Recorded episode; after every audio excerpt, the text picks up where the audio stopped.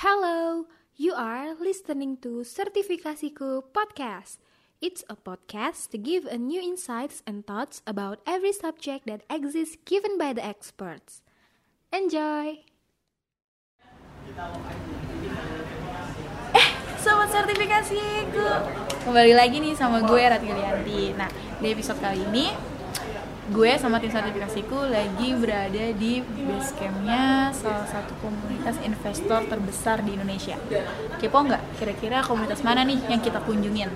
Nah, kalau kalian kepo, jangan di skip ya videonya, tonton terus, terus like, comment, dan subscribe. Oke? Yuk ikutin gue. Nah,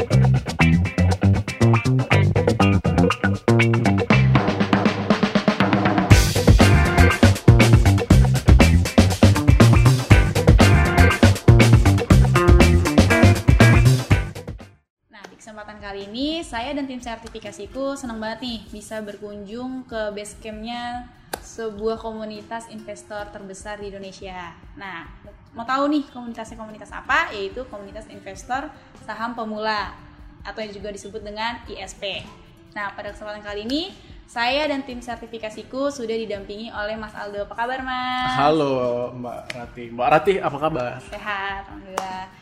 Oh ya, Mas Aldo sendiri kalau boleh tahu posisinya apa ya di komunitas ISP? Saya di komunitas ISP sendiri sebagai wakil ketua nasional. Oh, kalau ketuanya siapa? Ketuanya Kak Friska Devi Korina sekaligus juga sebagai founder kita. Oke, berarti uh, foundernya itu Kak Friska dan Kak juga Friska Mas Aldo sekaligus sebagai jadi ketua nasional juga. Oke, Mas Aldo sebagai wakilnya ya. Wakil ya, Oh, wakil. Oke, Mas Aldo sibuk apa nih?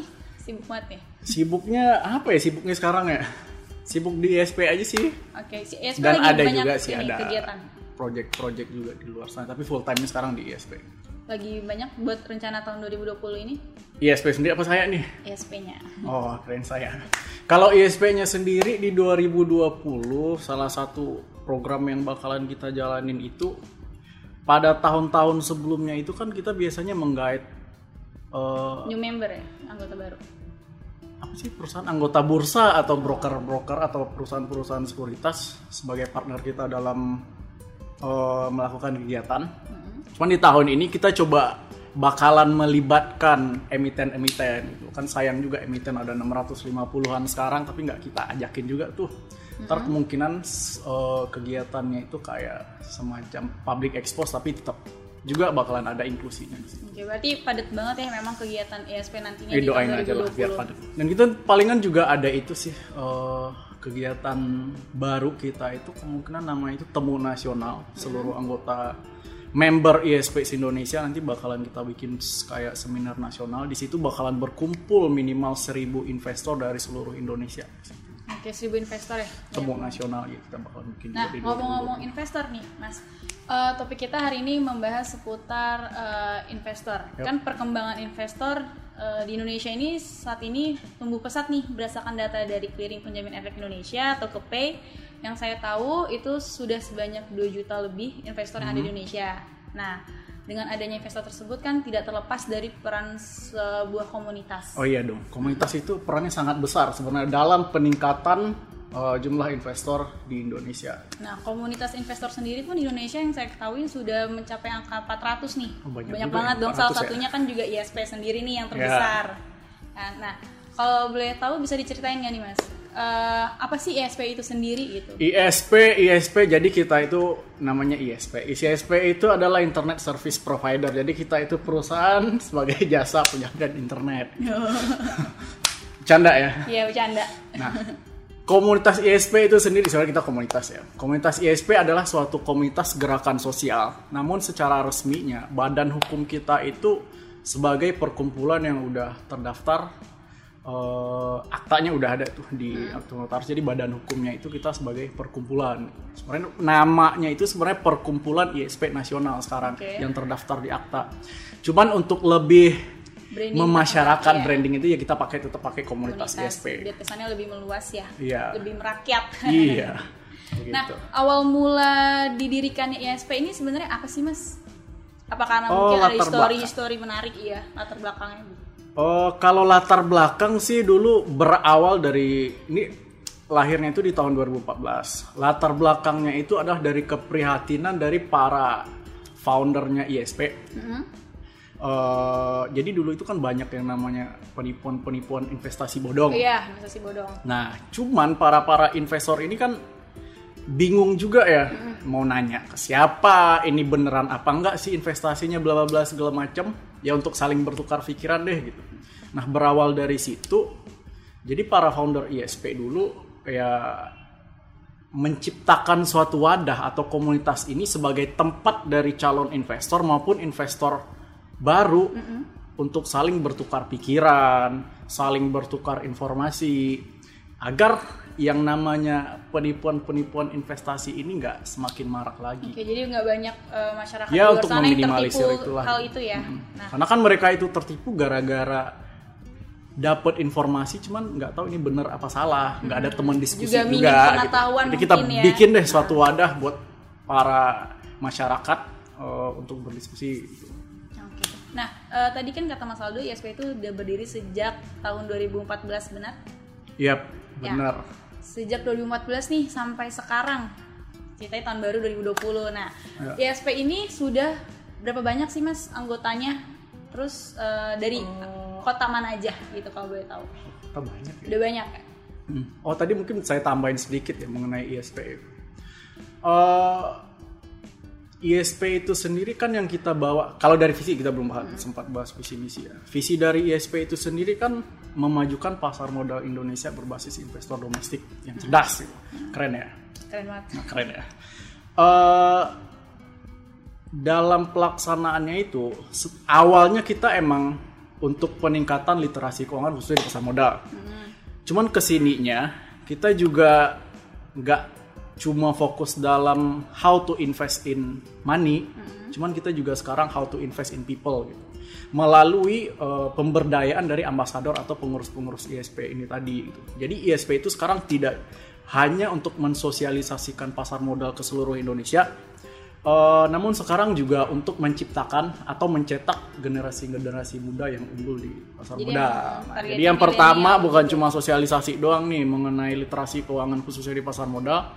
Cuman yang kedua kita juga ya mendukung salah satu poin dari SDG lah mengenai economic growth. Nah, Oke. Kira begitu. Anggotanya saat ini seberapa banyak sih? Mas? Saat ini anggota apa pengurus? Kita kan Anggotanya- ada pengurus, pengurus ya timnya ISP deh itu. Kalau anggota itu member kita gitu, Iya, yang member ya. registrasi. Ya, yang registrasi misalkan ke komunitas ISP sendiri kan ini besar nih, ya Hmm. kan? Apalagi jadi dari 2014 sampai sekarang otomatis uh, orang yang ingin belajar sebagai investor nih, apalagi yang mereka-mereka yang newbie kan pasti tadi kan katanya komunitas ini dibentuk sebagai wadah nih Yap. untuk bisa berdiskusi tentang uh, investasi. Nah, kalau misalkan uh, selama ini member yang udah dimiliki sama ISP itu berapa banyak? Kalau member yang registrasi data terakhir itu kalau nggak salah, yang udah registrasi ya, itu di atas 30 ribuan kalau member juga, gitu. Kalau dari partisipan sosial media itu kan sekarang bicara nih sosial media ya gitu. Karena ISP juga aktif di sosial media. Kalau dari partisipan itu kalau di Instagram misalkan followers kita itu udah di angka baik dari eh, account intinya ISP itu sendiri maupun account-account regionalnya itu udah Oke. di angka 100 eh, 80-an ribu di Facebook juga ada sih ISP di situ grupnya membernya sekitar 20 ribu. Jadi kalau partisipan sosial media sekitar 200 ribuan deh gitu. Oke, berarti udah 200 ribuan dengan jumlah yang banyak itu nih, Mas. Gimana sih eh, langkah-langkah dari ISP sendiri untuk mengkoordinir nih member-member yang ada? Apalagi kan mereka berdasarkan dari region yang berbeda gitu. koordinir member Iya. Jadi di setiap regional ISP itu, di setiap kota-kota itu kita bikinin satu tim. Timnya ini kan aktif melakukan sosialisasi di daerah masing-masing, baik itu offline maupun online gitu. Online-nya ya kita bikin kayak biasa sih, bikin grup-grup WhatsApp, Telegram atau diskusi melalui Instagram kita sosialisasi begitu. Berarti memang aktif juga ya sosial medianya untuk bisa berkomunikasi. Oh iya, kita emang jauh, aktif di ah. sosial media. Ada kegiatan rutin sendiri nggak sih dari ISP Kalau untuk kegiatan para rutin- membernya nih yang dari kota-kota berbeda itu? rutin kita bikin per waktu misalkan sekali sebulan, sekali seminggu itu enggak sih. cuman ada kegiatan Ada event kita besarnya lah ya, Mm-mm. gitu. event besar ada apa, misalkan? event besar kayak kita ada juga konferensi nasional yang bakal yang tiap tahun bakalan kita adain. Tahun ini di 2020 kita ngadainnya di kota Palembang. Sebelumnya udah pernah konas sebanyak tiga kali di situ pernah di Jakarta Bandung sama di Semarang. Cuman untuk tahun ini kita ngadain di Palembang. Jauh rutin gitu. Cuman kalau ditanya rutin kayak bikin seminar itu cuman nggak ada waktu. Pasnya Nggak sih misalkan sekali sebulan dua bulan seminggu, nggak gitu, ada. ada. tapi ada kita bikin Tapi ada gitu. pasti setiap tahun itu pasti karena ada event tiap besar. daerah itu kan kondisinya beda-beda pengurusnya itu dari latar belakang beda-beda juga jadi harus dicocokkan juga nih waktunya pas nggak buat seminar apa enggak gitu. jadi kalau ditanya rutin pasti waktu itu nggak ada cuman kita tetap rutin ngadain Oke. tapi nggak tahu waktunya itu Nah, dengan member yang banyak, terus yang tersebar di beberapa kota, nih Mas, eh, saya pengen tahu nih, eh, apa sih sebenarnya yang buat ISP ini eksis gitu di luar sana sampai mencapai tadi 20.000 ribu oh, member kan itu juga banyak ya? Oh, Apa sih yang untuk buat eksis ya gitu? mungkin kita lihat dari dua sisi ya gitu. Mm-hmm. Di samping eh, mungkin yang bikin eksis itu begini. Dari para investor, calon investor maupun investor pemula itu demand-nya itu masih tinggi. gitu. Maksudnya tinggi itu pas pada saat kita bikin kegiatan itu rame terus. Jadi nggak bisa dibilang jarang sepi deh gitu. Jadi para para investor maupun calon calon investor maupun investor saham pemula ini masih haus atau demandnya itu untuk belajar itu masih tinggi gitu. Orang masih banyak yang pengen tahu tentang investasi di pasar Sangat modal ini tadi. antusias ya. ya. Dan juga dari sisi kitanya dari pengurus, eh, kenapa bisa eksis sampai saat ini? Mungkin pada saat seleksi kepengurusan kita itu emang mencari teman-teman atau pengurus ini yang benar-benar passion di pasar modal dan mau untuk berkontribusi dalam memajukan pasar modal kita. gitu. Jadi si pengurus butuh wadah untuk menyalurkan passionnya Iya. di satu sisi calon investor maupun investor baru ini Juga butuh tempat butuh, buat ya. diskusi jadi match gitu nah setelah itu saya bisa harus bilang juga bahwasanya kepemimpinan dari Kak Friska ini juga bisa mengkoordinir ini semua gitu karena dari sekian banyak regen pasti harus ada satu Iya. yang pegang kendali gitu nah ini perannya ketua itu di sini gitu dari Mbak Friska gitu. Nah setelah itu juga kenapa eksis masih eksis juga apalagi semenjak di awal tahun 2019 itu kan kita ada pembentukan struktural baru tuh. Jadi masuk dua pembina. Kita beruntung juga sih dapat dua pembina sosok-sosok besar di pasar modal ini para maestro pasar modal. Jadi kita kedatangan dua pembina yaitu Bapak Tilo- Tito Sulistyo sebagai mantan direktur utama bursa periode 2015-2018 dan juga mantan direktur pengembangan bursa Bapak Niki Hogan di periode yang sama dengan Pak Tito. Dengan adanya dua pembina baru ini juga eh, membawa apa ya energi positif baru di komunitas. gitu. Jadi untuk ke depannya bisa dibilang beberapa poin ini yang bikin ISP tetap eksis ke depannya. Berarti itu masih akan menjadi daya, Daya positif, tarik lah daya gitu. tarik dari ISP sendiri ya. Mas kalau ingin ikut atau bergabung sebagai membernya ISP ini gimana ya caranya? Ada- member, mem, pengurus Iya apa jadi member? anggota membernya.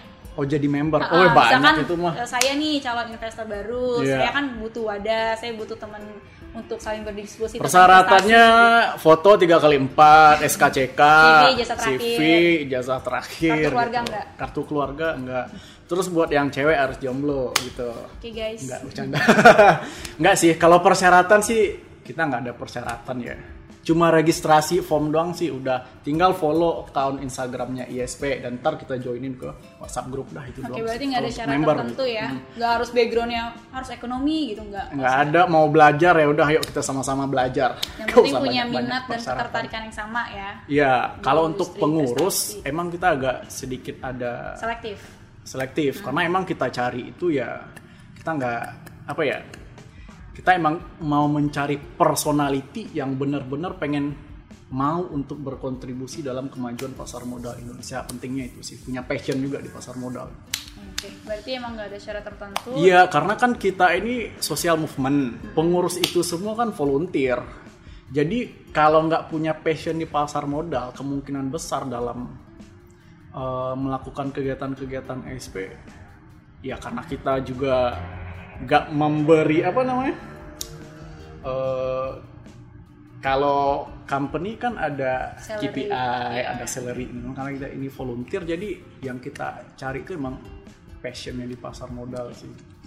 Nah mas, kalau misalkan saya sudah terdaftar nih sebagai anggota dari eh, ISP sendiri, Ya. ada nggak sih benefitnya buat mereka-mereka yang sudah terdaftar nih? benefit utama yang kita berikan pastinya ilmu dong Ilmu. berawal dari latar belakang kita itu tadi pasti di situ ilmu karena kita di situ hasil diskusi pasti ada ilmu di situ selanjutnya pastinya networking karena di sini ISP itu udah seluruh Indonesia dan juga ada beberapa di luar negeri jadi networking pasti bakalan lebih besar ke Oh depannya. udah ada juga yang investor dari luar Ada. negeri. ada kita satu pilot project kita di Hong Kong dan tahun ini mungkin bakalan ada beberapa regional yang bakalan kita buka di luar negeri juga. berarti makin besar emang pasar. Hmm. Oke, selain networking sama ilmu tadi, ada lagi nggak nih yang spesial? Jodoh bisa juga, Oke, ada jodoh. juga yang ketemu jodoh di ISP jangan salah-salah. Ini para para jomblo-jomblo akut bisa ikut ISP. gitu. Kadang di kopdar-kopdar ini ketemu, ini mana tahu di kopdar ketemu jodoh. Oke, itu spesial banget tuh ya.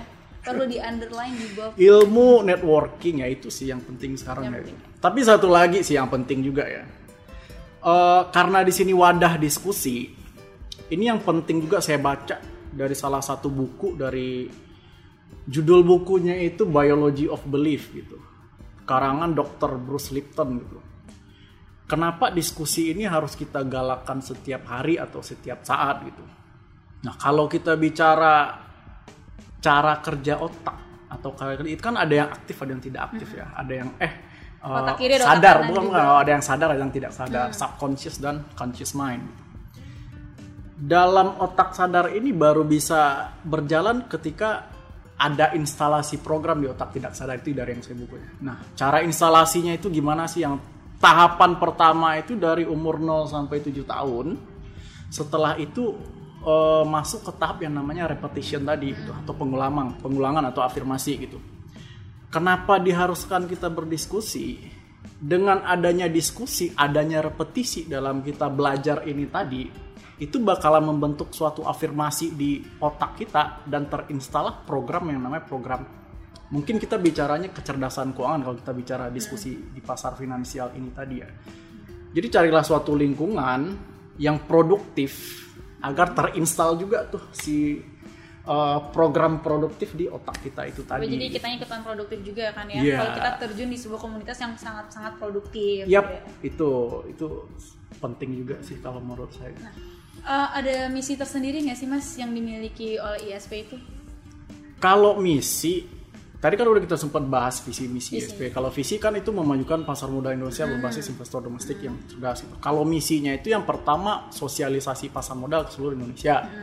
Dan yang kedua itu misi kita adalah mencetak, menciptakan generasi-generasi muda yang unggul di pasar modal itu tadi.